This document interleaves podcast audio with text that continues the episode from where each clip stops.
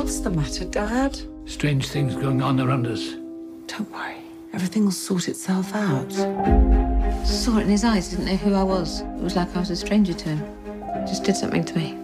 I don't know what she's cooking up against me, but she's cooking something up. What are you talking about, Dad? I'm not leaving my flat! I am not leaving my flat!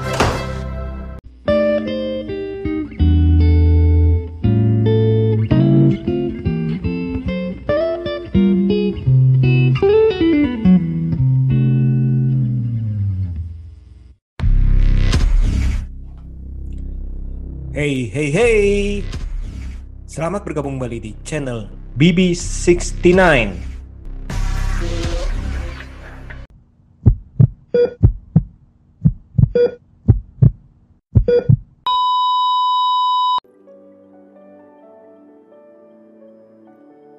Sobat BB69, pada episode kali ini nih sudah bergabung dengan saya dua teman kongko BB69. Yang pertama adalah admin dari Captain Movie. Apa kabar nih, Mbak? Halo, baik, alhamdulillah. Terakhir kita ngobrol itu ngobrolin bebas ya. Iya, ya udah lama banget. Iya, udah lama banget ya. Akhirnya bisa bisa ketemu lagi kita nih. Gimana sehat-sehat ya? Sehat, alhamdulillah. Oke. Dan yang kedua adalah nih baru bergabung dengan saya nih adalah admin dari Stand for Film. Apa kabar Mas? Halo, halo, halo semuanya. Baik. Mas Iwan sendiri gimana? Sehat, sehat, sehat. Harus Oh, sehat iya. selalu. Apalagi masa-masa sekarang ya. Iya. Iya benar. Hari ini nih eh, kita pengen ngobrolin eh, satu film nih. Eh, satu film yang kemarin itu atau sebenarnya itu sudah mendapatkan banyak penghargaan sih untuk baik itu aktor ataupun skenario nya. Nah, film ini berjudul The Father. Eh, premis atau istilahnya sinopsis dari film ini sebenarnya cukup sederhana aja sih, yakni mengenai kehidupan daripada seorang pria tua ya yang bernama Anthony di mana dia itu eh, menderita sebuah penyakit istilahnya itu yang disebut itu demensia. Nah, demensia itu kan eh, kalau seperti yang kita tahu ini adalah perubahan daripada kondisi otak di mana eh, sang penderita itu akan mengalami eh, pengurangan daripada fungsi otaknya itu, terutama itu eh, mengingat sampai eh, nanti di fase-fase kebelakangan itu bahkan dia itu sudah tidak tahu misalnya eh, atau melakukan hal-hal tanda kutip itu yang sederhana pun sudah tidak bisa nih. Nah, di film ini nih, ini benar-benar bagi saya ini cukup menarik banget dan benar-benar bagus nih total nih secara keseluruhan baik itu skenario maupun aktor maupun karakter. Nah, seperti itu. Nah, saya langsung ngomong ke Mas Ten ya, kita ngomongnya Stan ya. Mm-mm. Iya. Mas Ten, eh, gimana nih eh, perasaan sewaktu menonton eh, atau pengalaman sewaktu menonton film The Father ini? Oh iya, oke. Jadi The Father ini sebenarnya nggak nggak masuk radar filmku ya. Jadi eh, baru kenal The Father ini pun akibat award season ini. Kan si Anthony ini langganan nominasi-nominasi The Father. Terus eh, aku sendiri kan "Hmm, film apa nih? Terus nyoba-nyoba kan itu tuh nggak nggak ada ekspektasi apa-apa. Palingan yang nganggapnya ya film drama-drama keluarga biasa lah. Nah, pas nyoba-nyoba pertama itu kan eh, kita tahu ya dari menit, menit awal itu pun ada sesuatu yang janggal gitu. Eh, ini nggak apa-apa spoil nggak sih? Nggak apa-apa, nggak apa-apa. Nggak apa-apa, gas langsung aja Karena ya. eh, film ini nggak mungkin kita tanpa spoiler sih, karena agak susah sih. Oh iya. Iya, dari awal kan udah di menit-menit awal udah dikasih nih hajar diajar twist yang kok aneh. Nah, nah itu ya itu yang aku rasakan film ini tuh agak unik lah twist twistnya seru gila. Oke, oke. Jadi eh, pengalamannya itu yang mencengangkan itu istilahnya eh, tanda kutip itu berbeda lah ya, dalam arti seperti Iya, berbeda. berbeda daripada film-film drama lainnya lah ya, dari sudut pandang Iya. dari istilahnya dari eh, ceritanya ya, benar ya?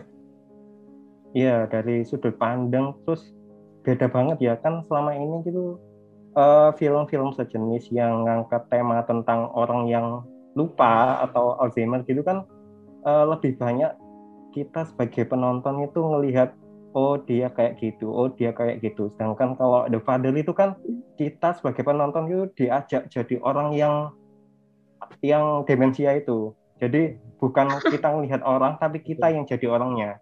Betul. Kan kalau di The Father itu ngerasanya kita sebagai orang yang demensia semua itu terlihat normal. Loh, kok uh, semuanya tuh terlihat normal tapi kenapa orang-orang kok menganggap kita aneh? Nah, itu bedanya The Father sama film-film bertema sejenis yang lainnya gitu. Hmm, kalau film tema sejenis lainnya itu seolah-olah itu kita sebagai orang ketiga yang menonton istilahnya keadaan mereka nih ya. Tapi kalau di sini nih eh, seolah-olah ini uh, uh, sang sutradara atau penulis naskah itu menempatkan kita di dalam kondisi daripada sang penderita itu ya. Kalau begitu. Iya benar. Ya. Nah, kalau dari Mbak Kapten nih, gimana nih dari Kapten Movie pengalamannya gimana atau apa yang dirasakan? Um, kalau dari aku kan awal pertama kali tahu film The Father ini pasti di pikiranku tuh ini film kisah antara bapak sama anak perempuan yang memang sedih gitu loh, yang ibaratnya nanti tuh pasti akan mengandung bawang bombay gitu kan. Yang misalnya kayak Miracle in Cell Number Seven kayak gitu kan. Terus juga misalnya kayak kisah ya kayak Mulan deh Mulan aja tuh bagiku itu sedih gitu loh karena itu kisah bapak sama anak perempuan nah ternyata ketika udah nonton aku tuh malah kayak takut ih jangan-jangan nih film cuman kayak I'm thinking of the ending things kayak gitu loh. Jadi aku hmm. kayak ragu ih bakalan suka nggak ya sampai akhir gitu loh. Karena kan cukup menguras pikiran kan. Yang tadinya udah nyiapin bantal lah buat dipeluk kayak gitu misalnya kok nanti sedih kayak gitu. Ternyata malah ini tuh butuh butuh mikir keras gitu loh. Dan aku tuh kayak bingung ini arahnya mau gimana? Kok main blowing banget kayak gitu. Tapi ternyata ketika udah si Anthony itu mulai menggemaskan gitu ya. Dia tuh gemesin loh dia bisa ngedance gitu kan. Iya, terus iya, dia iya. juga bisa iya polanya waktu nyingkirin apa suster-suster yang ngerawat dia tuh lucu gitu loh. Jadi aku jadi mulai bisa ngikutin dan akhirnya ketika udah sampai ending itu bener-bener kayak ya Allah sampai segitunya banget dan aktingnya tuh luar biasa banget gitu loh. Jadi aku langsung terkesan dan langsung jagoin ini di Oscar pokoknya. Iya iya, aku aku setuju sih sama pendapatnya Kapten tadi yang film ini tuh menggemaskan ya. Maksudnya Iya. Uh, di samping kisahnya yang sebenarnya dark gelap gitu, tapi uh, karakter Anthony ini selalu digambarkan kayak lucu gitu. Misal uh, mungkin dari Mas Iwan sama Kapten ingat waktu dia itu curiga sama sama itu apa? Laura, sama Laura. Yang ya, Laura Angela ya, Angela. Enggak, sama suaminya hmm. Anne yang dikira nyuri jam. Hmm. Oh ya si Paul. Oh, kan iya, si Anthony itu pake, di pake ruang kan. tamu tuh. Si Anthony -huh. di ruang tamu Sampai. terus ngendap-ngendap terus deketin si suaminya. Eh, jamu kok bagus itu beli di mana? Oh, jamu kok gitu. bagus. itu lucu itu. Iya betul betul jadi yang menggemaskan ya. tuh nggak cuma uh, yang kayak kayak Alan Kim gitu ya yang kayak Anthony iya. yang menggemaskan gitu loh menggemaskan versi Angkong, orang tua ya gemesin nah ini menarik sih dalam arti menggemaskan itu kan uh, mungkin apakah dalam arti karena penurunan daripada fungsi mentalnya sehingga dia ini agak kekanak-kanakan juga ya akhirnya ya, kayak gitu itu ya. juga. ya terus abis itu juga saya uh, setuju nih saya balik ke uh, mbak kapten ya. Uh, dari kapten nih saya setuju bahwa apa awalnya ini saya sama seperti kapten ini seperti yang tadi saya sempat ngomong sama Mas Ten ya bahwa nama apa uh, saya ini sebenarnya udah ingin menonton film ini tapi hmm, sempat saya tunda. Karena apa? Karena saya berpikir aduh jangan-jangan ini menguras air mata nih. Dalam arti jangan-jangan dramanya itu drama-drama yang yang istilahnya perasaannya campur adukin di apa juga balikin gitu dan nanti yeah. uh, akhirnya tapi setelah uh, kemarin itu kejuaraan itu ya udah akhirnya ya udah saya coba deh saya mau tahu nih seperti apa sih ternyata itu ya istilahnya seperti Mas Ten bilang itu mind blowing sih dalam arti saya nggak nggak menduga bahwa saya diajak uh, oleh sang sutradara uh, atau penulis naskah ini untuk uh, menjadi istilahnya seolah-olah ini merasakan bagaimana kita ini kalau menjadi uh, penderita dari demensia ini nih. Karena kalau kita perhatikan nih, uh, salah satu uh, istilahnya gejala dari demensia kan salah satunya kan dia kan tidak bisa membedakan uh, atau istilahnya kita bisa bilang ini disorientasi baik itu kepada, uh, terhadap waktu ataupun terhadap orang-orang nih. Yeah. Nah, ini yang digambarkan kenapa nih kok dia selalu uh, berpikiran jam nih selain oke okay, jam itu mungkin itu adalah sesuatu yang penting nih buat dia nih. Tapi mungkin aja nih jam itu adalah sebagai patokan dia terhadap waktu karena waktu itu ada satu scene itu dia bertanya jam, dia berpikir, oh saya kira ini masih pagi, oh saya kira ini masih sore nih istilahnya nih. Ternyata itu jamnya itu dia juga bingung juga nih. Nah itu mungkin itu kenapa itu dia itu sangat berpatokan terhadap apa atau sangat ingin sekali uh, benda berharganya itu adalah jam nih di gambar ini nih. Kalau menurut kalian gimana nih? Kalau mengenai jam ini kenapa nih kok dia seolah-olah nih nggak pernah nanya barang lain loh, cuma jam doang nih. Ada yang nangkep nggak kira-kira? Atau misalnya ada pendapat lain nggak dari Mbak Nat gimana Mbak Nat? Kalau dari... aku sih kalau jam itu cuma aku artiin sebagai ini sih alasan dia supaya bisa ngusir uh, perawat-perawat yang ditarik sama si An gitu. Hmm. Karena kan dia emang nggak mau kan, nggak mau di nggak mau dianggap kayak orang keterbelakangan mental gitu loh. Kan hmm. susternya selalu memperlakukan kayak anak kecil gitu kan. Jadi kan dia nggak suka. Jadi pasti nuduhnya ya andalannya nuduh nyuri jam itu. Dia kayak nggak punya ide lain ya kayak anak kecil gitu lah idenya tuh nggak kreatif udah menurun gitu kan oh, walaupun dia selalu mengatakan aku nih orang pintar loh aku tuh hmm. intelektual loh kayak gitu kan hmm. nah kalau itu dari kalau yang mengenai jam aku nangkepnya itu oh, Iya kalau dari Stan sendiri sih iya sih hampir sama kayak Mbak Nat. Maksudnya uh, nggak nggak seberapa notice kalau jam itu berhubungan sama berkaitan erat sama uh, penyakitnya. Kalau dari aku uh, ngelihat jamnya itu cuman ya ya kan biasanya cowok ya suka jam apalagi udah tua kan ya barang yang selalu dipegang ke mana-mana biasanya jam. Ya mungkin jamnya itu kan orang kesayangannya dia gitu. Kalau dari aku sih nganggapnya gitu. Oh iya betul betul betul. So, bisa juga sih dalam arti mungkin aja jam itu apakah dari peninggalan dari istrinya atau peninggalan mm-hmm. uh, istri yang berharga. Tapi justru eh tapi dia sama sama istrinya tuh kayak nggak terlalu suka loh. Kan dia bilang ini tuh si N tuh nggak terlalu cerdas gitu loh. Itu menurun dari ibunya kayak gitu ya kan? Oh. iya aku aku nggak nggak nggak tahu kalau dia punya istri malah nggak nggak pernah nyinggung ya dia mesti punya toh ya kan anak-anak anak si N-nya dari mana Oh, iya. maksudnya maksudnya nggak nggak nggak nggak terlalu difokusin sih bener sih. Ah. Iya. Iya, iya. Cuman yang, tak, yang saya berpikir sih ini kenapa nih kok jam terus nih yang ditanya ini istilahnya pasti ada sesuatu nih soalnya uh, bisa aja dia cari-cari alasan seperti kata uh, uh, Mbak Kapten ya dalam arti ya.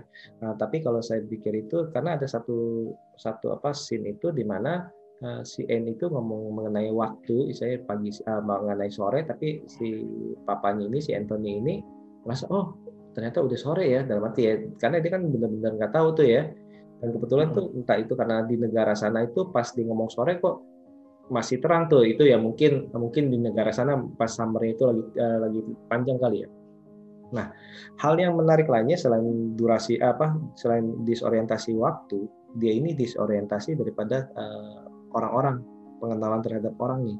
Nah ini yang benar hmm, iya. saya ini benar-benar nih bahkan saya uh, bertanya-tanya dalam arti sebenarnya ini wajah asli dari para karakter ini yang mana nih? Dalam arti misalkan kayak si siapa uh, si N itu kan sempat dimainin sama si Olivia Colman kan tapi kan ternyata itu ada ada sosok nih yang sempat yang pas dia baru pulang dari ambil apa?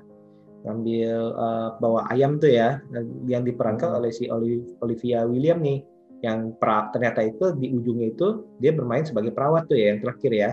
Tapi dia itu juga bermain sebagai apa? Si Catherine dan Laura tuh yang perawat itu ya. Terus juga ada si Paul iya. Nah si Paul itu dimainin sama si Rufus ya si Rufus Sewell. Terus selain itu juga dimainin oleh yang versi tuanya itu dimainin oleh si Mark Gatiss tuh. Ternyata itu di ujung itu yes. itu adalah si Bill karakter tanda kutip uh, perawat di uh, rumah jompo itu tuh. Nah hal ini yang membuat saya ini uh, agak-agak bingung sebenarnya wajah asli yang mana nih. Karena uh, kita nggak bisa melihat ada foto loh di dalam uh, di dalam rumah mereka nih fotonya ada kecil tuh kayak foto waktu mereka muda tuh ya di kamarnya si Anthony ya. iya. ya dan itu saya terakhir itu ya Eh, itu itu di kamarnya emang di, se- sebelum dia pindah ke apa sebelum dia pindah ke rumah Jompo juga di kamarnya itu tuh ada foto juga tuh dia berdua sama anaknya tuh Anne sama si eh, si Lucy ya. Nah, tapi itu kan nggak terlalu fokus tuh. Saya nggak nggak nggak bisa ngeliat tuh bener-bener nggak bisa ngeliat tuh. Maksudnya wajahnya itu mungkin itu wajah waktu mudanya itu yang mungkin nih. Ini akhirnya itu sosok si Imogen Poots itu kan eh, yang berperan sebagai Laura juga tuh. Tapi di, eh, apa mungkin tuh itu adalah eh, wajah asli dari Lucy-nya tuh waktu dia muda nih. Nah ini dia nih. Sekarang ini pertanyaan saya adalah kalau menurut kalian nih karakter-karakter yang asli atau karakter yang nyata atau karakter yang nggak nyata itu yang mana? Soalnya di satu sisi pas si Anthony bilang itu suami kamu tuh gini-gini, si Anne bingung, saya nggak pernah punya suami, saya saya nggak pernah punya pasangan, nggak ada nggak ada nggak ada pria lain. Nah itu sempat ada ada scene di situ tuh, jadi kita bingung nih sebenarnya eh, karakter Paul itu nyata apa enggak gitu. Nah kalau dari Mas Ten gimana Mas Ten? Nah, kalau ya ditanya mana yang asli ya, jujur aku juga jadi Anthony di situ. Jadi aku nggak tahu ini yang asli yang mana, ini yang palsu yang mana. Oke. Nah, itu eh, bener-bener nggak nyangka sih aku bener-bener eh, orang Olivia Colman yang bikin aku shock itu kan eh, pertama kita dikasih tampak wajahnya aneh itu Olivia Colman kan. Terus pas tiba-tiba bawa ayam, bawa habis belanja terus bawa ayam terus Ah. Siapa itu namanya yang agak siapa itu namanya? Marketis Paul. Iya yang yang cewek, yang cewek agak Ah. tua dikit. Olivia Oh Williams. Nah, iya, itu. yang akhirnya Charlotte itu. Ah, Iya iya Catherine yang akhirnya jadi perawat itu. Nah, betul. Mm. Kok ganti lagi. Nah, jadi aku sepanjang film itu bingung sih sebenarnya ini tuh yang wajahnya aneh yang asli itu yang mana sih? Yang Paul itu Paul itu yang mana? Kadang dia jahat, kadang dia baik. Ya, bingung sih aku, aku bingung. Aku soalnya di sini aku jadi Anthony, jadi aku nggak tahu mana yang benar, mana yang salah. Ada teori nggak Mas Ten? Kalau Nggak, Teori, Mas kalau menurutku sih eh eh, si pemeran Anne itu kan ada Olivia Colman terus yang yang jadi perawat agak tua terus yang perawat agak muda itu kalau menurutku sih merepresentasikan umur mereka jadi waktu Anne itu masih agak muda ya itu wajahnya kayak yang apa namanya yang babysitter paling muda itu Hmm. siapa sih namanya Laura ya Ah, si Laura, betul. Si- Iya Laura. Jadi Laura. Anne pas pas masih muda banget itu wajahnya kayak Laura. Terus pas agak dewasa dewasa dikit itu yang jadi perawat yang agak tua terus yang paling tua itu yang Olivia Colman. Kalau menurut eh, teoriku sih gitu.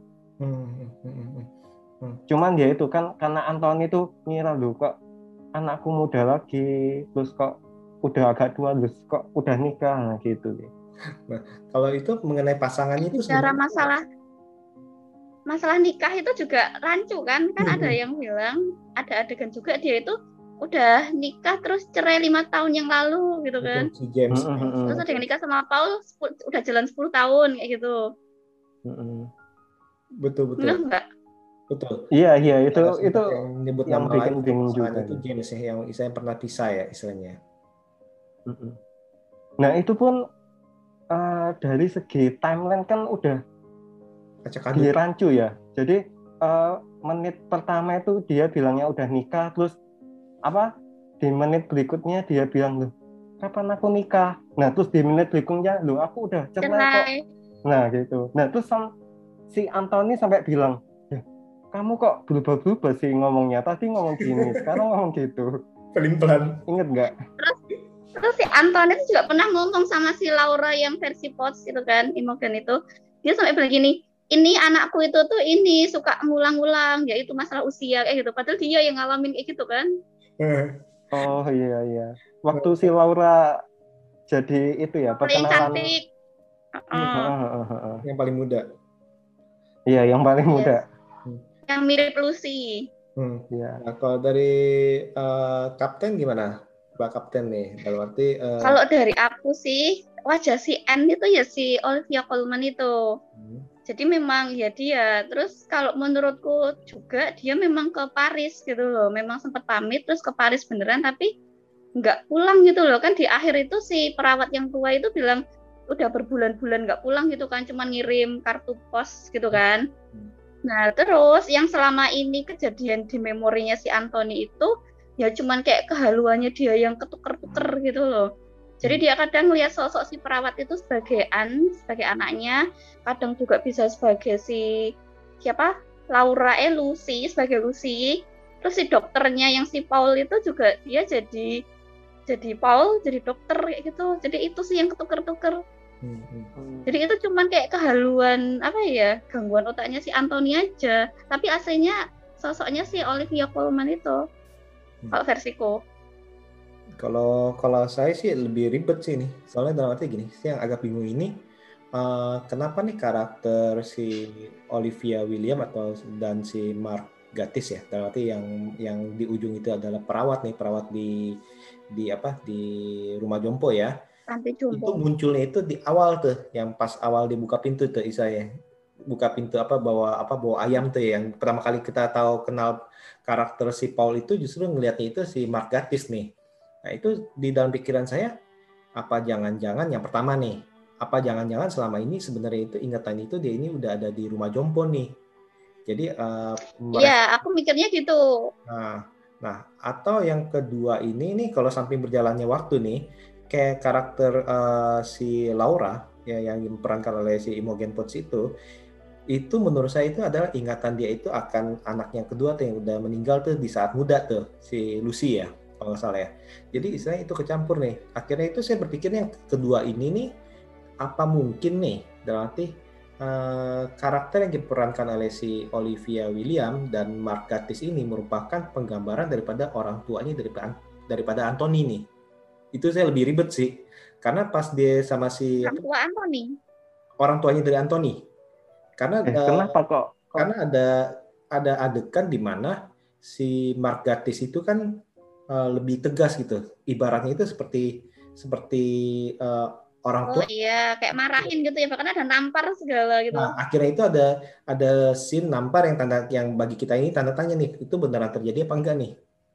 Dan kita lihat itu eh, sosok Paul itu yang diperankan oleh Mark Gatiss itu berbeda dengan eh, sosok Paul di saat diperankan oleh si Rufus nih, istilahnya ya.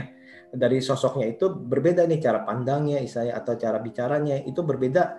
Yang satu ini kalau terhadap eh, dengan si yang diperankan oleh si Rufus ini, dia ini eh, seolah-olah itu masih oke lah, masih mem- memandang sebagai orang tua nih.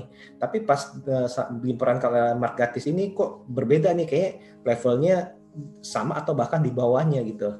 Nah itu sih agak ribet sih saya mikirin sih, jangan-jangan itu eh, penggambaran dia ini eh, karena rindu terhadap orang tua itu, saya pikirannya itu udah kecampur-campur, akhirnya itu dia ingatnya orang tuanya itu diproyeksikan kepada orang-orang nih, yang sampai di akhirnya itu dia kangen sama mamanya pun kita melihat itu di Ayominya itu oleh karakter yang diperankan oleh si Olivia William.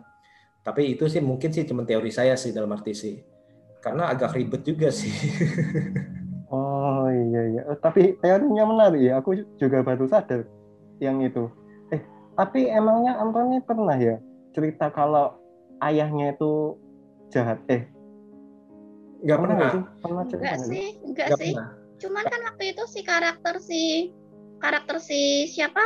Yang suaminya suaminya Olivia, suaminya Anne Eh, itu, yang Yang mana ada dua? Itu kan Ada dua yang mana Nah, ini? yang Yang keriting si Rufus. Yang- atau yang yang Rufus? bukan Mark Gatiss, yang bukan Mark Gatiss. Oh, yang yang bukan Rufus. Mycroft. Nah, si Rufus.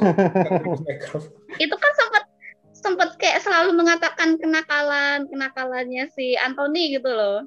Yang agak Hmm. tidak senonoh gitu loh. Hmm. Oh, Nah, itu kan iya. kayak kayak nggak mungkin banget gitu loh dilakukan sama si Anthony. Nah, apakah memang ada masa lalu yang emang nggak diungkap gitu kan? Kok itu kayak jadi momok juga bagi si Anthony gitu loh. Hmm. Oh iya iya iya iya. Nggak Rasten? Nggak nggak? Hmm, hmm, hmm. Dan itu memang Yang jadi jadi bikin garuk-garuk kepala juga sih. Iya, jadi memang ini tuh kayak kayak kita sebagai penonton tuh dibebasin mau punya teori apa pun gitu loh. Hmm. Hmm. Apalagi kan ini sebenarnya tadinya kan memang sandiwara ya, Betul, opera betul. gitu loh. Hmm, sini Terus diangkat ke film dan Hmm. ini jadi debut pertamanya si si Florian. Florian Zeller. Hmm. Yes. Mhm.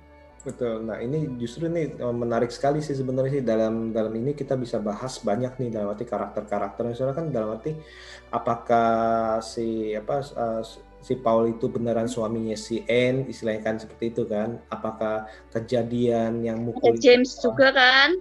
Mm-mm, si James ada James juga. Nah, Nah, uh, kayaknya bisa aja tuh James itu yang cerai kan James tuh yang kayak kayak jahat terus kayak pengen ya pokoknya James tuh yang agak jahat gitu. Jadi mungkin itu Eh, yang sosok yang cerai. James terus itu yang mana? Paul Aku gitu ya lupa. bisa. James itu cuma James itu yang mana sih? James itu yang mana sih? Yang berupa cerita. James tuh yang bukan bukan micro. James Oh, itu yang cerita Rufus, doang. yang Rufus lah. Uh, bukan Rufus. Uh, James itu dia cuman muncul nama doang, nama cerita doang. Oh, oh yang itu tayang dia ngajak Anne ke Paris itu ga? Nah, itu dia tuh. Nah, sekarang ini juga sampai bingung nih yang ngajak ke Paris itu sebenarnya siapa? Apakah si Paul, apakah orang lain? Seperti itu sih. Nah, ini ini benar-benar menarik sih nih karena eh, selain dari eh, karakter disorientasi daripada eh, manusia, tadi itu kan saya sempat sebutin disorientasi waktu nih. Di sini pun kalau kita perhatiin itu, kita dia- diajak itu eh, yang paling dalam arti yang paling gak ketara adalah eh, dalam arti zona amannya si Anthony adalah di kamarnya. Kamarnya nggak berubah-ubah ya kalau nggak salah ya. Kamarnya nggak berubah-ubah, tapi setelah kamera masuk kamar istirahat, pas keluar lagi itu eh, kadang-kadang itu kita melihat itu catnya, lampunya, dari lampunya warnanya apa, sekarang berubah jadi warna apa itu kan kayaknya kan entah itu itu menandakan perubahan waktu dalam arti waktunya ternyata ini eh, udah udah lama apa belum atau itu hanya khayalan dia aja nih. Atau yang kita sempat bingung juga adalah hmm, ini sebenarnya ini eh, beneran apartemennya si Anthony apa si Anthony dibawa ke apartemennya si N ya? Kemarin kan eh, di film itu kan disebutin tuh dan itu juga akhirnya membuat kita bingung nih. Yang sebenarnya itu katanya itu ya eh, fokusnya itu adalah di eh, gambar atau istilahnya eh, gambar di dindingnya yang, yang tempat dia duduk tuh gambar dari karya Lucy ya. Nah itu katanya itu kuncinya di situ. Kalau itu tuh katanya itu itu di rumahnya si Anthony seperti itu dan ini kita lagi buat bingung dengan istilahnya eh, dari waktu ke waktu tuh dalam arti dari waktu ke waktu tempat ke tempat ke mana aja kita bingung bahkan ada satu adegan itu kita pikir ini dia turun lift terus habis itu buka pintu kita pikir itu rumah nggak tahu kok bisa klinik klinik kan nggak mungkin kayak gitu ya Iya, iya. bener gak sih Tapi Yang itu yang itu ya. kayak gitu kali ya. Yang malam-malam mimpi tuh Bu, enggak sih? Malam-malam mimpi, Mimpi terus dibunuh keluar. itu. Eh bukan ya, itu cuman hayalannya si Anne ya. nah Yang itu mana? mungkin deh itu hayalan si N juga tuh ya nah itu nanti kita akan bahas tuh akan bahas ke, Oh, ke yang apa, bunuh. Oh, iya iya iya. iya. Yang tiba-tiba. hmm, tiba-tiba ingin ada Iya, hasrat iya. untuk mengakhiri hidup daripada orang tuanya ya Mm-mm. Iya, Itu benar-benar- kalau yang bunuh itu aku jadi ingat film Amor. Kalian pernah lihat nggak film Amor? Amor yang yang itu yang eh, yang pasangan tua itu ya. Nah itu Iya iya iya iya. tadi belum Pernah lihat nggak? saya pribadi belum nonton sih. Eh, gimana? Oh iya. yang iya. putus-putus ya. Hmm. Mm-mm. Eh, ya, yang nyambung katanya Mas Iwan tadi ya, yang eh, film ini tuh mendistorsi waktu, terus membuat bingung, tapi tempatnya seperti sama. Tapi eh, kalian eh, nyadar nggak sih, maksudnya di film ini tuh jarang banget eh, memperlihat memperlihatkan kalau Anthony itu suka pelupa. Maksudnya selama ini kalau di film-film sejenis yang tentang Alzheimer gitu kan eh, si karakter utama itu selalu di ditonjolkan dia itu lupa gini, dia lupa nama, dia lupa naruh apa. Sedangkan di film ini tuh semua dianggap normal. Loh, emang bener kok kayak gitu, tapi orang lain itu, loh itu itu salah, itu kamu lupa ya, kayak gitu loh. Nah itu dia. Dalam arti yang bagusnya dari film ini adalah film ini eh, memberikan kita itu bukan gambar oh ini lupa nih ini pikun nih, tapi istilahnya persepsi, persepsi Mm-mm. daripada persepsi daripada dia ini ya tadi itu kata uh, Mas Ten itu dia itu bukan lupa lupa wajah bukan lupa apa tapi persepsinya berubah dan kita di, diajak seperti itu dan nanti kayak Iya. persepsi muka orang nih eh, itu diperlihatin tuh. Dia bingung. Bingung tapi ya dia mau nggak mau kan oh oh ya udah ya udah istilahnya gitu kan. Bahkan dia bingung Iya. anaknya kok berubah istilahnya. Bahkan dia bingung eh tuh rambut kamu baru ya? Ya mungkin aja uh, dia mikirnya waktu waktu Iya. itu yang rambutnya panjang tiba-tiba kok pendek rambut kamu baru ya? Atau istilahnya rambut kamu bagus kok gini-gini mungkin. Dan bagusnya ini uh, karak kita jadi mengerti nih misalnya uh, si Anthony ini atau sang penderita ini atau sang pasien ini eh, harus istilahnya daripada saya dianggap aneh ya udahlah oh ya udah ya udahlah gitu lah masih pura-pura baik-baik aja akhirnya ya. Tapi kalau kayaknya memang si Anthony ini ngeh juga kalau dia tuh udah mengalami penurunan banyak hal gitu loh. hmm, Tapi ya itu tadi dia tuh selalu berusaha tampil kalau dia tuh masih masih normal dan masih punya pemikiran yang baik dan bahkan dia nuduh anak-anaknya yang memang nuduh si An itu yang yang udah gangguan ingatan malah. hmm, hmm. Eh, iya sih, tapi soal yang Anthony ya, Anthony ini itu ya apa orangnya tuh digambarkan, iya ya benar kayak katanya Kapten tadi itu maksudnya, oh ya ya udahlah kalau memang salah, maksudnya kayak orang yang waktu itu loh yang eh, yang pertama kali si Anne berubah wajah jadi Olivia William, kan dia tuh. An An, lu kamu siapa? Hmm. ayah kok lupa ini Ana Hah? oh oh ya wes an an. jadi kayak dia Eh itu tapi yang yang awal-awal tuh rancu loh. Jadi kan kayak emang di kita sendiri kan masih dibuat kayak bingung dulu. Jadi kayak nggak bilang ini An tapi it's me gitu loh. Ini ini di Heeh. sini gitu loh. Nggak nyebutin Heeh. nama gitu kan. ya, Hmm, hmm. Betul. Awal itu Oh. kita kita berpikir eh, ini apa apa siapa apa apa kita yang salah atau apa yang yang siapa yang benar gitu istilahnya itu ya. Iya iya iya. Tapi dari responnya Anthony dengan kesalahan itu pun dia kayak berusaha tegar gitu ya. Maksudnya oh ya udah sih memang aku yang salah mungkin ya. Memang wajahnya anak kayak gitu Heeh, mungkin. heeh. nggak nggak Kayak- nggak maksudnya Bentar-bentar tak inget-inget lagi. Hmm. oh iya iya tapi maksudnya dia tuh nggak digambarkan berontak gitu loh Oh, oh. Heeh. Nah itu bisa, maksudnya justru itu tuh bisa gak kita ngebayangin tuh kalau kita sebagai eh, orang atau penderita demensia itu ya seperti apa tuh ya seperti itu tuh kita saya pribadi sampai bilang, waduh tiba-tiba lagi lagi nyeduh teh suara berisik, eh ada orang asing, gue tua, istilahnya orang siapa nih? Laki-laki nih istilahnya kan, itu kan Hmm. ya, istilahnya hmm, tanda kutip sih eh, se- sekilas kelihatan lucu, tapi kalau kita eh, benar-benar jadi itu, itu kan kita kan siapa nih, kok masuk sih, masih merasa terancam segala macam, dan itu berulang-ulang-ulang-ulang kali tuh dia, istilahnya eh, bisa lupa seperti itu sih, dan itu benar-benar ya saya sih nggak nggak bisa ngebayangin kalau saya mengalami seperti itu sih. Seperti itu. Nah. Iya, tapi kalau di film ini tuh eh, yang aku rasain itu kayak kita tuh diajak eh gimana ya, melewatin tahap-tahap bagaimana demensia itu menghancurkan pribadi se- seseorang gitu. Maksudnya di awal kan kita di, dikasih kebingungan sama Anthony, Loh, ini kok ini, ini kok ini, terus sampai di akhir-akhir-akhir itu akhirnya Anthony itu kayak gimana ya? Udah kehilangan jati diri ya udahlah pasrah. Maksudnya kalian berubah-ubah setiap detik juga ya udahlah. Gitu kan ya? Wes capek ngono ya. ya udah capek. Kan yang kayak yang awal-awal kan dia masih agak defend-defend gitu agak agak berontak Masih dikit idealis berontak gitu ya. dikit Heeh. tapi pas akhir-akhir itu yang waktu yang ada kejutan paling akhir tuh yang yang si Olivia Colman sebagai Anna kan ayah si Laura mau datang ke sini loh cepet. Ayah ganti baju dulu. Ganti baju. Eh enggak, ingat kan ya? Enggak nyuruh ganti Kita baju kan- malah aku tak ganti, enggak usah, enggak usah. Oh ngapain iya sih iya ganti iya baju. iya iya itu ya itu. Terus kan kita udah eh sudah dan kalian berdua udah ngira si Laura itu pasti Laura yang muda. spot bukan? Yang cantik itu. iya. Kita kita ngiranya oh ya udah ayo ayo ayo ayo dan ganti baju. Misalnya yang pot itu bakal datang Hmm. terus tiba-tiba Kita ikut si, syok.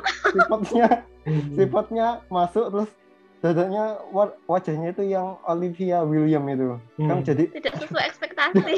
kok jadi gitu terus si Anthony sampai duduk temenan gitu Kok gini banget ya dunia ya. Kalau kita baru disajikan bahwa mereka itu udah udah deket nih ya, udah istilahnya udah Iya iya iya. iya. klop istilahnya. Iya udah ngedance bareng, udah ketawa-ketawa bareng gitu kan. Hmm. Tiba-tiba Ternyata ya Allah. tiba-tiba ganti Terus orang gimana lain. ya perasaannya yang kemarin tuh aku guyu sama siapa ya? Itu dia tuh. Itu kemarin kejadian apa enggak? Apa mimpi atau siapa ini lagi nih? Hmm. Apa apa dibohongin? Nah, itu dia. Karena kan eh, kalau dalam demensia juga akhirnya itu kan bisa jadi paranoid segala macam dan itu yang dialami oleh karakter Anthony ini sih ya. Seperti itu. Iya. Oke, oke. Curiga berlebihan juga. Oke oke. Nah tadi kan kita seperti yang kita tahu nih, yang tadi itu tiba-tiba tuh dari karakternya yang si Imogen Put tiba-tiba jadi yang tua tuh. Akhirnya kan si Anthony Hopkins kan si Anthony ini kebingungan nih. Terus tiba-tiba kita lagi buat bingung itu tiba-tiba udah bukan di kamarnya nih. Walaupun kamarnya itu seolah-olah tuh di set itu seperti kamar di apartemen itu ada foto-fotonya itu di kamar itu. Tapi di saat dia buka pintu ternyata itu dia itu udah ada di istilahnya di panti ya kita bilang ya di panti panti untuk orang-orang demensia nih. Nah Hmm, ini berhubungan dengan pertanyaan berikut saya nih.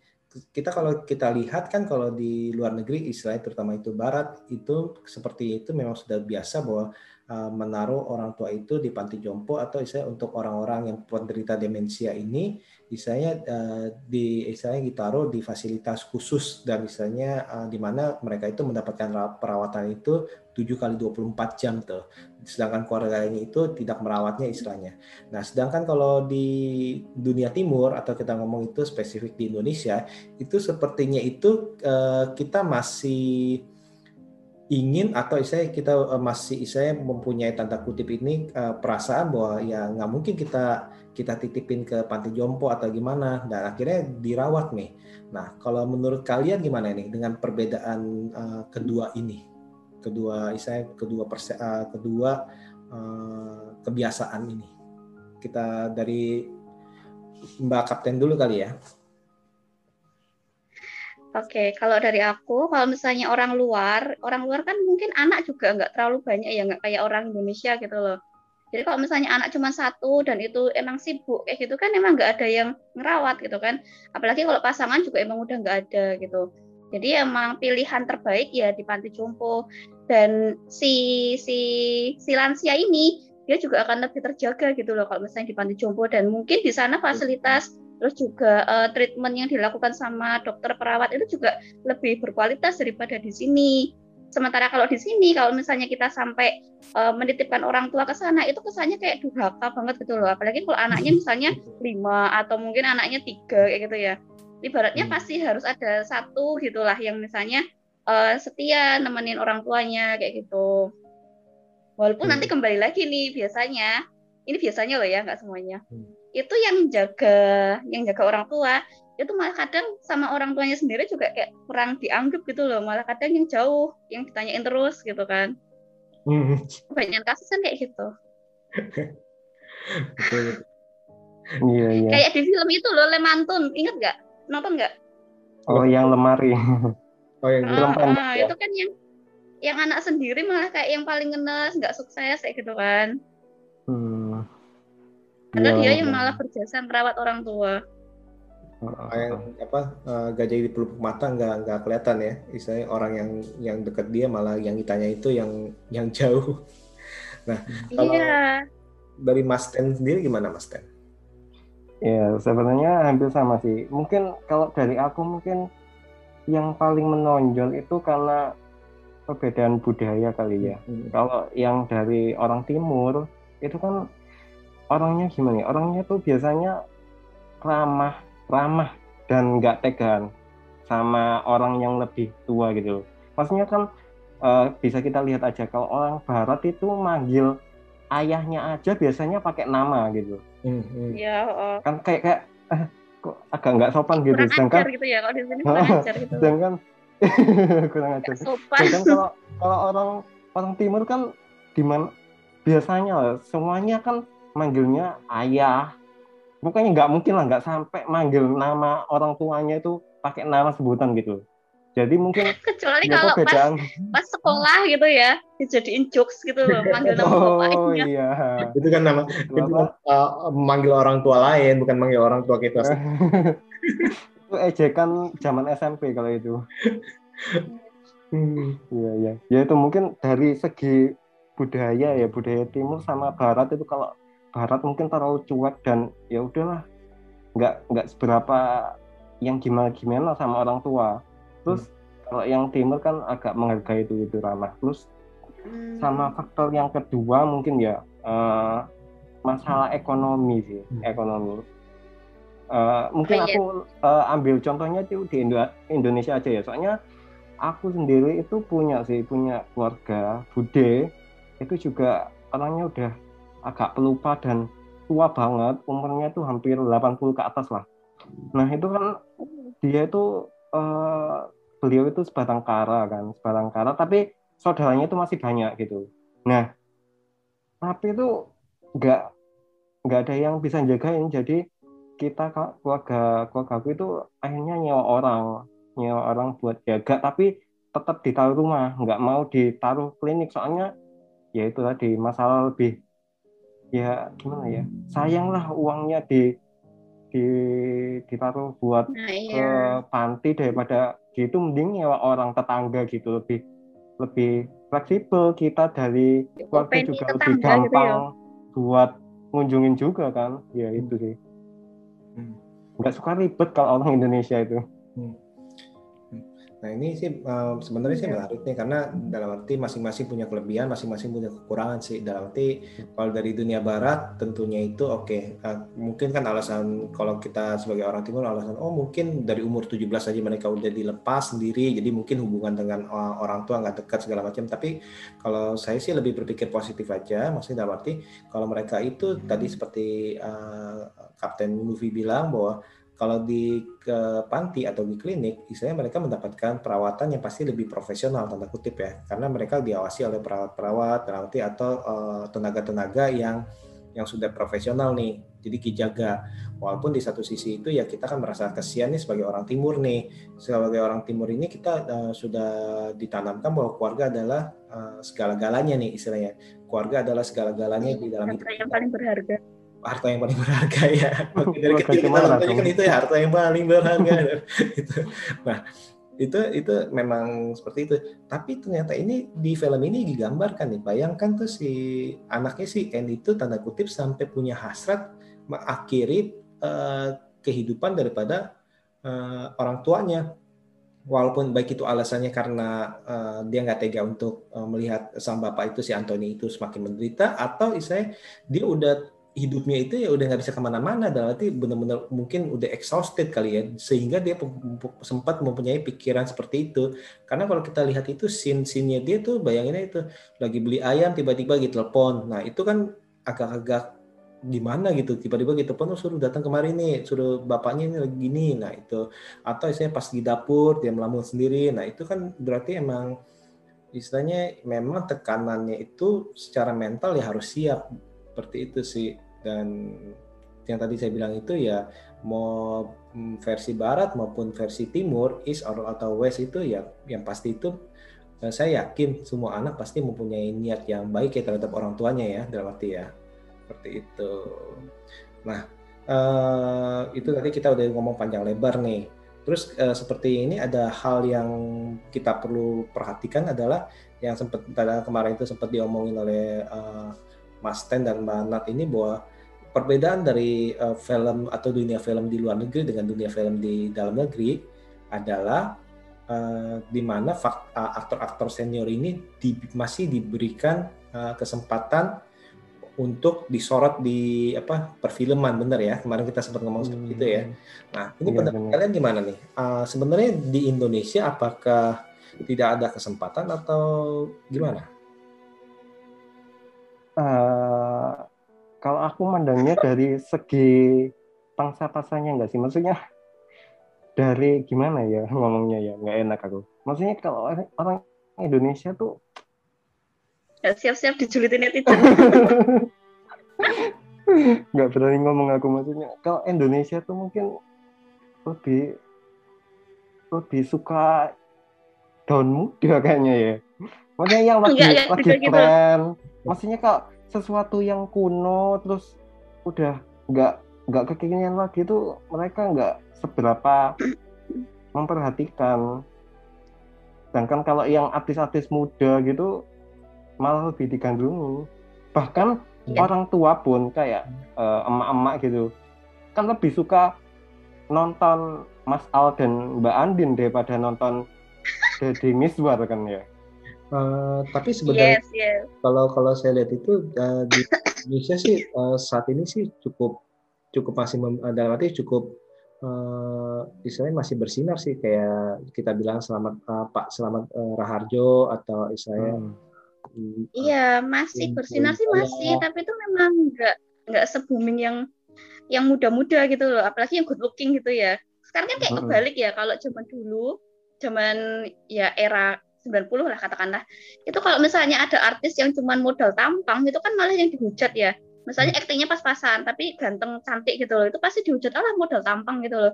Tapi kalau sekarang mereka tuh termaafkan gitu loh. Jadi walaupun aktingnya pas-pasan bahkan aktingnya jelek, tapi kalau tampangnya bagus, nah itu tuh pasti laris dan bahkan sampai filmnya macam-macam gitu loh. Serta yang kayak gitulah. Padahal ya biasa aja. Tapi kalau fansnya udah bucin ya itu pasti dipuji-puji terus gitu loh. Dan mungkin sekarang kalau industri hiburan ya, mungkin nggak nggak cuma Indonesia aja di di luar juga iya. betul. Lebih lebih mentingin banyak meraup penonton daripada kualitas kayaknya ya. Iya, Nah. itu juga. Iya, kalau kalau iya benar sama katanya Mas Iwan tadi, kalau yang artis-artis senior itu iya memang masih ya masih wira-wiri lah di perfilman Indonesia, tapi mereka itu selalu jadi figur supporting cast gitu. Hmm. Maksudnya Hmm. bapak yang Oh. bijaksana, terus itu kita milihnya Deddy Miswar, terus atau Terus guru kepala gitu sekolah kan. yang yang lucu kita milihnya Slamet Laharjo terus nenek-nenek yang nyentrik kita Ya, milihnya Hakim. Hakim gitu tapi mereka-mereka itu itu selalu jadi uh, supporting cast ya supporting castnya bagus tapi mereka itu nggak dibiarkan buat punya film sendiri yang cuma mereka sendiri gitu loh jarang banget dan aku Oh mungkin yes. terakhir nonton yang benar-benar sebuah film yang cuma dikhususkan sama orang tua itu mungkin yang itu filmnya Deddy Mizwar yang terakhir Iya. judulnya itu sejuta sayang sejuta ya. sayang Kita sayang untuk untuknya ya Hmm. nah itu Untuknya. oh. aduh kayaknya buada banget gitu levelnya aktingnya Deddy Mizwar sama yang artis-artis yang lebih muda gitu tapi Eh, ya tapi itu kita balik lagi produksinya produksinya Deddy Miswar juga nggak sih? Sepertinya. kayaknya iya Hmm. yang Eh, iya iya. sinema up Jadi sampai harus segitunya Putra gitu loh untuk aktor senior tuh sampai harus memproduksi sendiri kayak gitu loh, nggak yang ditarik sama orang gitu kan? Kayaknya itu demi Gisela juga ya. Hmm. soalnya Kan ya kan dari PH-nya pihak- PH-nya Deddy Miswar. Soalnya dari pihak PH sendiri juga ya namanya eh, industri hiburan tuh nggak cuman eh, bondo nekat aja ya, tapi kan juga making Iya. uang. Soalnya Takut dari modal misal- ya kan? Heeh. kalau di apa ditonjolin yang tua sebagai karakter utama ya kan takutnya nggak balik modal gitu makanya ya udah disisip-sisipin sama yang muda-muda kayak Shiva Haju gitu. Bisa mendompleng kan. Hmm. Ya, sih, sedangkan kalau- kalau yang tua eh yang di Hollywood gitu ya yang di Barat kayaknya malah artis junior itu nggak seberapa stand out banget Iya, nggak sih dibandingkan yang tua-tua? Eh, Hmm. For example itu justru yang baru-baru eh, artis baru kalau di Hollywood itu artis baru itu mereka itu justru harus mulai dari dari bawah ya dalam arti ya.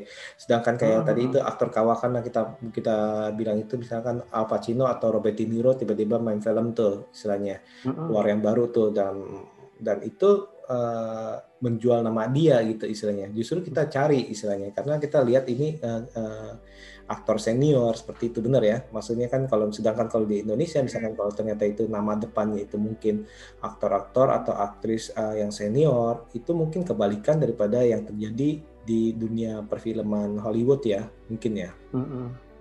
seperti itu Iya, sih benar-benar. Tapi Iya, sih kita- kenapa ya kok bisa gitu ya?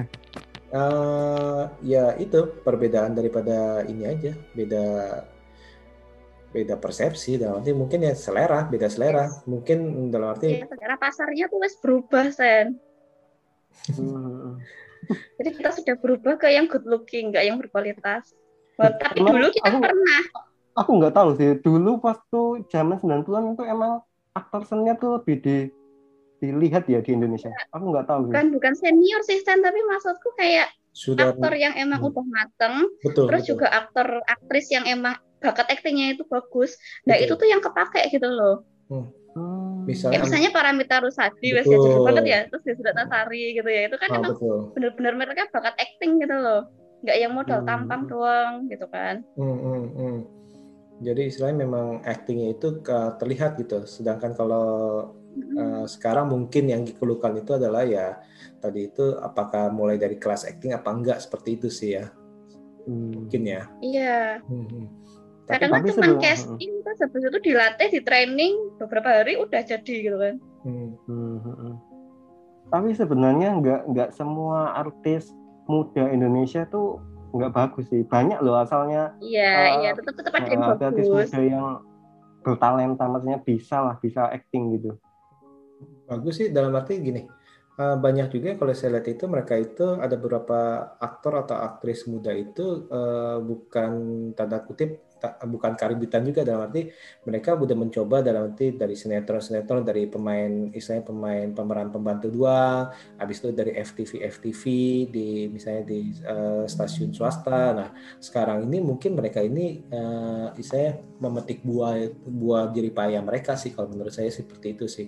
Walaupun memang ada istilahnya yang yang yang cuman istilahnya ya cuman jual sensasional aja. Ada beberapa kan seperti itu. Tapi eh, itu ju- juga menurut saya sih itu akan kemakan oleh waktu juga. Itu pasti kemarinya pasti akan hilang sendirinya. Itu kita bisa lihat sih seperti itu sih.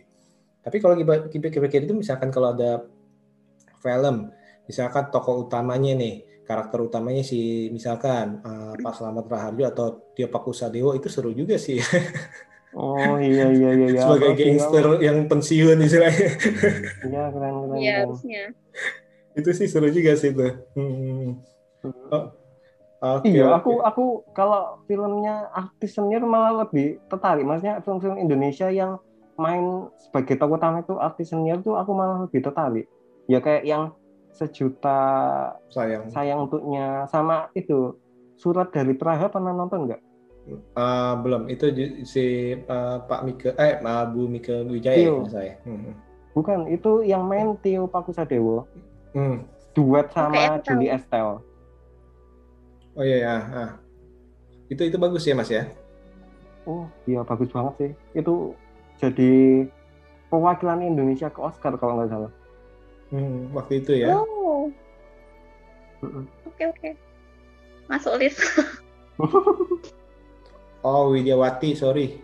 Bukan Iya, eh, Widyawati. Mika Wijaya, Widyawati. Oh, Widyawati. Nah, ketukar saya. Nah, sama ya Ibu Widyawati betul betul Rutherford. ah. Nah, eh, Widyawati kira-kira tuh itu ya mantan-mantan ya, iya nggak sih? kenapa? Eh, bukan ding. Bukan Widyawati Enggak. itu istrinya Sopan Sopan, Sopian. istri Hmm. Sopan Sopian ya inget. Hmm. Iya iya. Hmm. Iya ini bagus sih nih, memang harus ditonton sih. Uh, ada apa lagi nih? Kira-kira ada info-info apa lagi nih mengenai film ini atau misalnya info-info menarik nih dari Mbak Nat? Eh, aku paling ini ya scoring, scoring yang tapi ternyata itu musik yang didengerin sama si si Anthony gitu loh. Itu kan musik kayak musik seriosa klasik gitu Hmm, kan.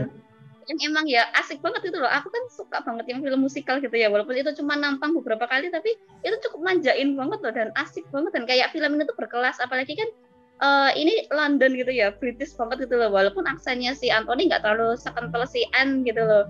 Tapi tuh kayak Hmm. jadi kayak berkelas dan kayak kesan opera sandiwara tuh masih ada gitu loh. Ini mungkin Hmm. si Florian itu tetap nggak mau menghilangkan sensasi itu gitu loh. Iya, iya. Nah. Iya ya apa Anthony ini lo Anthony Hopkins ya, bukan Anthony yang yang Karakternya. demensia ini. Itu logat Britishnya nggak seberapa ketara ya. Hmm. Soalnya dia ngomongnya kayak logat-logat American gitu. Mungkin dia ke- udah keseringan main di sana kali. Nah, ini Iya. bicara mengenai eh, lagu klasik yang biasa suka atau opera yang su- suka didengarkan oleh uh, sang karakter, kalian enggak gak? Iya. Makin ke belakang dia udah nggak dengerin lagi.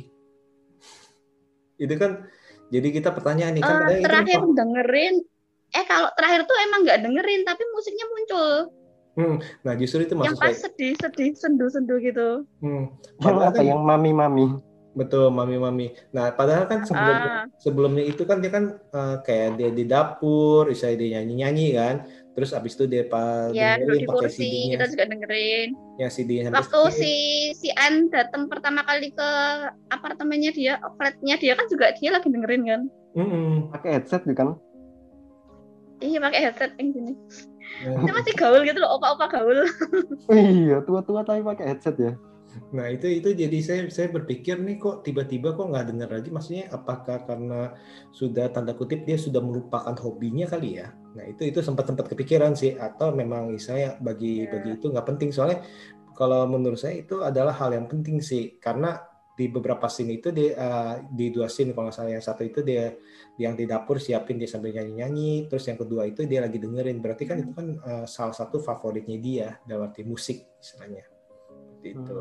Nah, eh, bicara soal apa scene yang nangis-nangis tuh ini memang kalau tadi yang saya bilang itu memang si Anthony Ho- Hopkins ini benar-benar bagi saya ini layak untuk menerima Oscar sih karena dalam arti kita Oh, lihat nih, iya, dari iya. tatapan mata Iya. dari dari gestur tubuhnya kita bisa melihat itu dari istilahnya dari dia tadi itu marah bisa penyangkalan sampai ke fase dia istilahnya hancur lulu lulu di akhirnya itu itu benar-benar wah itu benar-benar matanya itu benar-benar berbicara sih kalau menurut saya sih itu benar-benar wah sampai ketawanya juga gitu loh kayak ketawa khas kakek kakek dan ya dan kakek kakek yang wah, kalau misalnya kita iseng. Kita lagi apa ya ngelucu di depan dia. Dia tuh ketawanya natural banget gitu loh.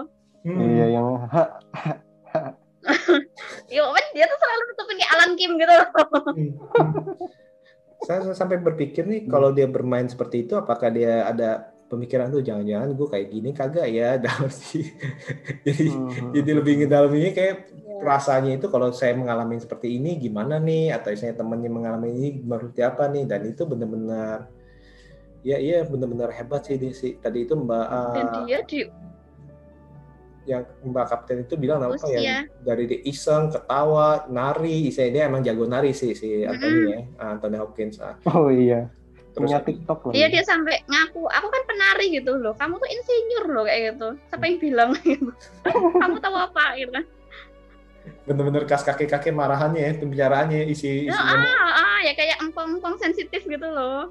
Kamu kira saya oh, jangan jangan perlakukan saya seperti anak kecil obat ini obat itu kesannya kayak saya anak kecil Iya, ini obat biru kayak gitu. Ini apaan sih kamu tuh? Aku tuh bukan anak kecil ya, bukan an aku bukan orang keterbelakangan mental gitu kan. serba salah oke oke Iya. oke ini terima kasih Oh iya, tapi ngomong-ngomong itu sih apa yang Anthony sampai bisa meranin gitu ya. Aku aku dapat fakta nih. Jadi Hmm. Si sutradaranya tuh Florian Zeller itu kan memang Hmm. dia itu sebenarnya bukan bukan sutradara film ya. Dia itu Yes. kayak penulis Penulis naskah teater. betul Nah, Ah, orang teater, Prancis. opera Oh. gitu. orang Prancis kan. Jadi dia itu emang yang dari awal udah bikin skenario teaternya si The Father ini. Iya. Tapi Lepere, nggak tahu Ah, pronunciation-nya gimana. Pokoknya itu. Lir. ya apalah itu namanya. Nah itu katanya dia itu mengadaptasi naskah drama teaternya jadi film itu dia udah udah dipatok gitu loh. Yang jadi ayahnya itu ayahnya ini pasti Anthony Hopkins gitu. Makanya jadi fakta menariknya kalau di teater di drama teaternya itu ayahnya itu namanya itu Andre, tapi waktu di dijadikan film dia tuh langsung dirubah namanya Anthony Hopkins kan eh Anthony Hmm, karena memang dari Florian Zeller itu udah matok film ini memang aku buat dan tokoh utamanya itu pasti Anthony Hopkins gitu Hmm. itu sih fakta yang menarik udah udah ini udah Jadi. Eh, sampai si sutradaranya tuh bilang kalau misalkan eh, Anthony Hopkins nolak nolak filmku ini skenario ini aku nggak tahu harus milih siapa lagi gitu Oke. Eh tapi Anthony Hopkins tuh umurnya 83 kan ya? Dan Iya, itu benar, masih bisa 83. nginget-inget skrip dengan baik loh ya ampun keren banget ya.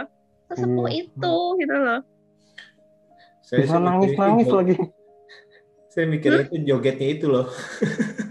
Hebat. Iya, jogetnya itu joget tap-tap kayak Dance kayak si Jack, Hmm. Jack di Titanic.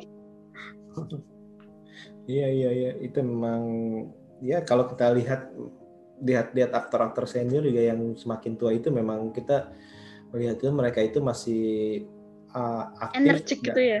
energik dan misalnya tadi itu Kan uh, di kehidupan sehari-hari kan Anthony juga emang masih suka ngedance ya. hmm, kalau di. Pakai di. Instagramnya segala macam tuh ya di media sosial lah kita Mm-mm. bilang kadang-kadang suka kan kirim ya suka iseng dia Masih menggemaskan pokoknya. Loh, Anthony Hopkins itu bahkan punya TikTok loh, Mbak Mbak Kapten. iya toh? Iya. Jadi aku aku waktu scroll scroll Instagramnya tuh ya, kan dia ngupload video yang joget-joget pakai baju Hawaii itu loh. Nah itu kan Yes. ada ada watermark TikToknya Anthony Hopkins official gitu. oh Enggak, kalah aku ya. kalah. Dia aku ngapain kalah aja di situ? Iya, maksudnya aktor sekelas Anthony Hopkins itu sempat-sempatnya bikin TikTok. Ya, Eh tapi apakah itu juga tanda-tanda menuju akhirnya dia childish lagi gitu loh? tapi masih masih level yang nggak separah Anthony di The Father gitu loh. Ya nggak tahu juga sih ya. Tapi yang pasti ya asal dia bahagia lah, nggak apa-apa. Asal empang bahagia. bukan engkau tapi asal engkong ya asal engkong bahagia Oh, bukan iya. engkau bahagia Empang ya. Asal opa bahagia. Opa Eh, bukan bukan opa Korea. tapi. Bu- bukan apa Hollywood, Korea ya Apa, Korea ini? Iya iya iya. Hmm, hmm, hmm. Ini sih menarik nih. Ini pokoknya ini eh, film The Father yang memang nggak boleh dilewatkan ya.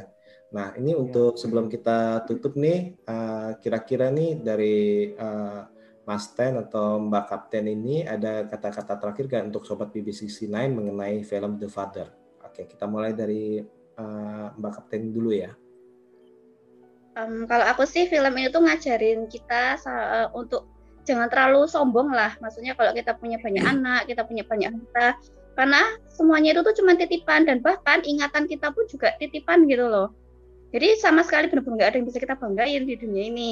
Terus sama ini juga ngajarin kita untuk berbakti pada orang tua gitu loh. Jadi selagi mereka masih ada, ya kita harus berbakti karena ladang pahala dan eh, apa ya restu itu ada di mereka kayak gitu.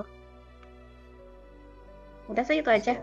Mumpung orang tua kita misalnya yang masih hidup ya, berarti. Mm-mm.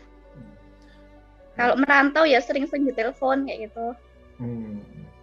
Nah, kalau dari Mas Ten gimana Mas Ten? Ya kalau dari aku sih untuk film The Father ini eh, memang sebuah film yang disebutkan untuk untuk kita ya agar bisa lebih mengenal tentang penyakit ini bukan hanya melihat orang yang selalu pikun tapi kita di diboyong untuk bisa merasakannya juga dengan cara yang unik dan twist yang menggila-gila pula. Jadi film ini tuh benar-benar gimana ya? Kayaknya bisa dinikmati banyak orang lah, nggak nggak nggak nggak terlalu segmented banget. Yes. Kayak kita lagi simulasi jadi pikun gitu ya. Iya iya iya iya benar-benar. Pokoknya film The Father ini tontonlah. Harus ditonton sama Kalian- semua orang. Nah, kalian bukan sinetron pun bisa bisa menikmatinya. Hmm, hmm, hmm, hmm. Karena Orang yang Nggak usah suka takut bosan, nggak usah takut terlalu melo kayak gitu ya. Misalnya kan kadang Mm-mm. orang ada tuh yang wah nanti ini terlalu melo kayak gitu males ah kayak gitu. Enggak, ini enggak terlalu melo. Ini malah eh, kisah tentang apa sih kalau misalnya tentang demensia kebanyakan tuh ya terlalu menye-menye, terlalu romantis dan bahkan Mm-mm. eh, kekuatan utamanya tuh ya itu air mata. Kalau ini tuh enggak gitu loh. Ini lebih ke kayak jadi- perasaan dan kita empati gitu loh, ikut membayangkan oh pikun tuh nanti tuh kayak gitu toh ya Allah kayak gitu loh. Mm-mm. Disadarkan. Iya benar. Hmm, hmm, hmm, betul betul. Oke oke. Nah sebelum kita tutup ini terima kasih banget nih untuk eh, Mas Stanford Film dan Mbak Kapten Movie nih untuk eh, telah bergabung eh, bersama saya untuk membicarakan eh, film The Father ini.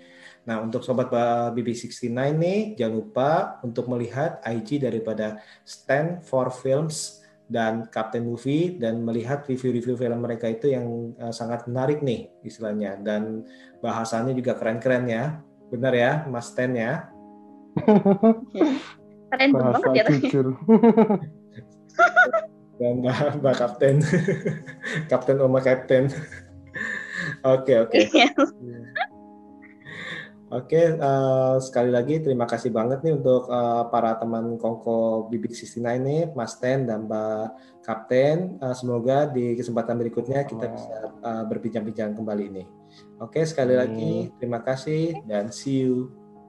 Enggak sih, udah.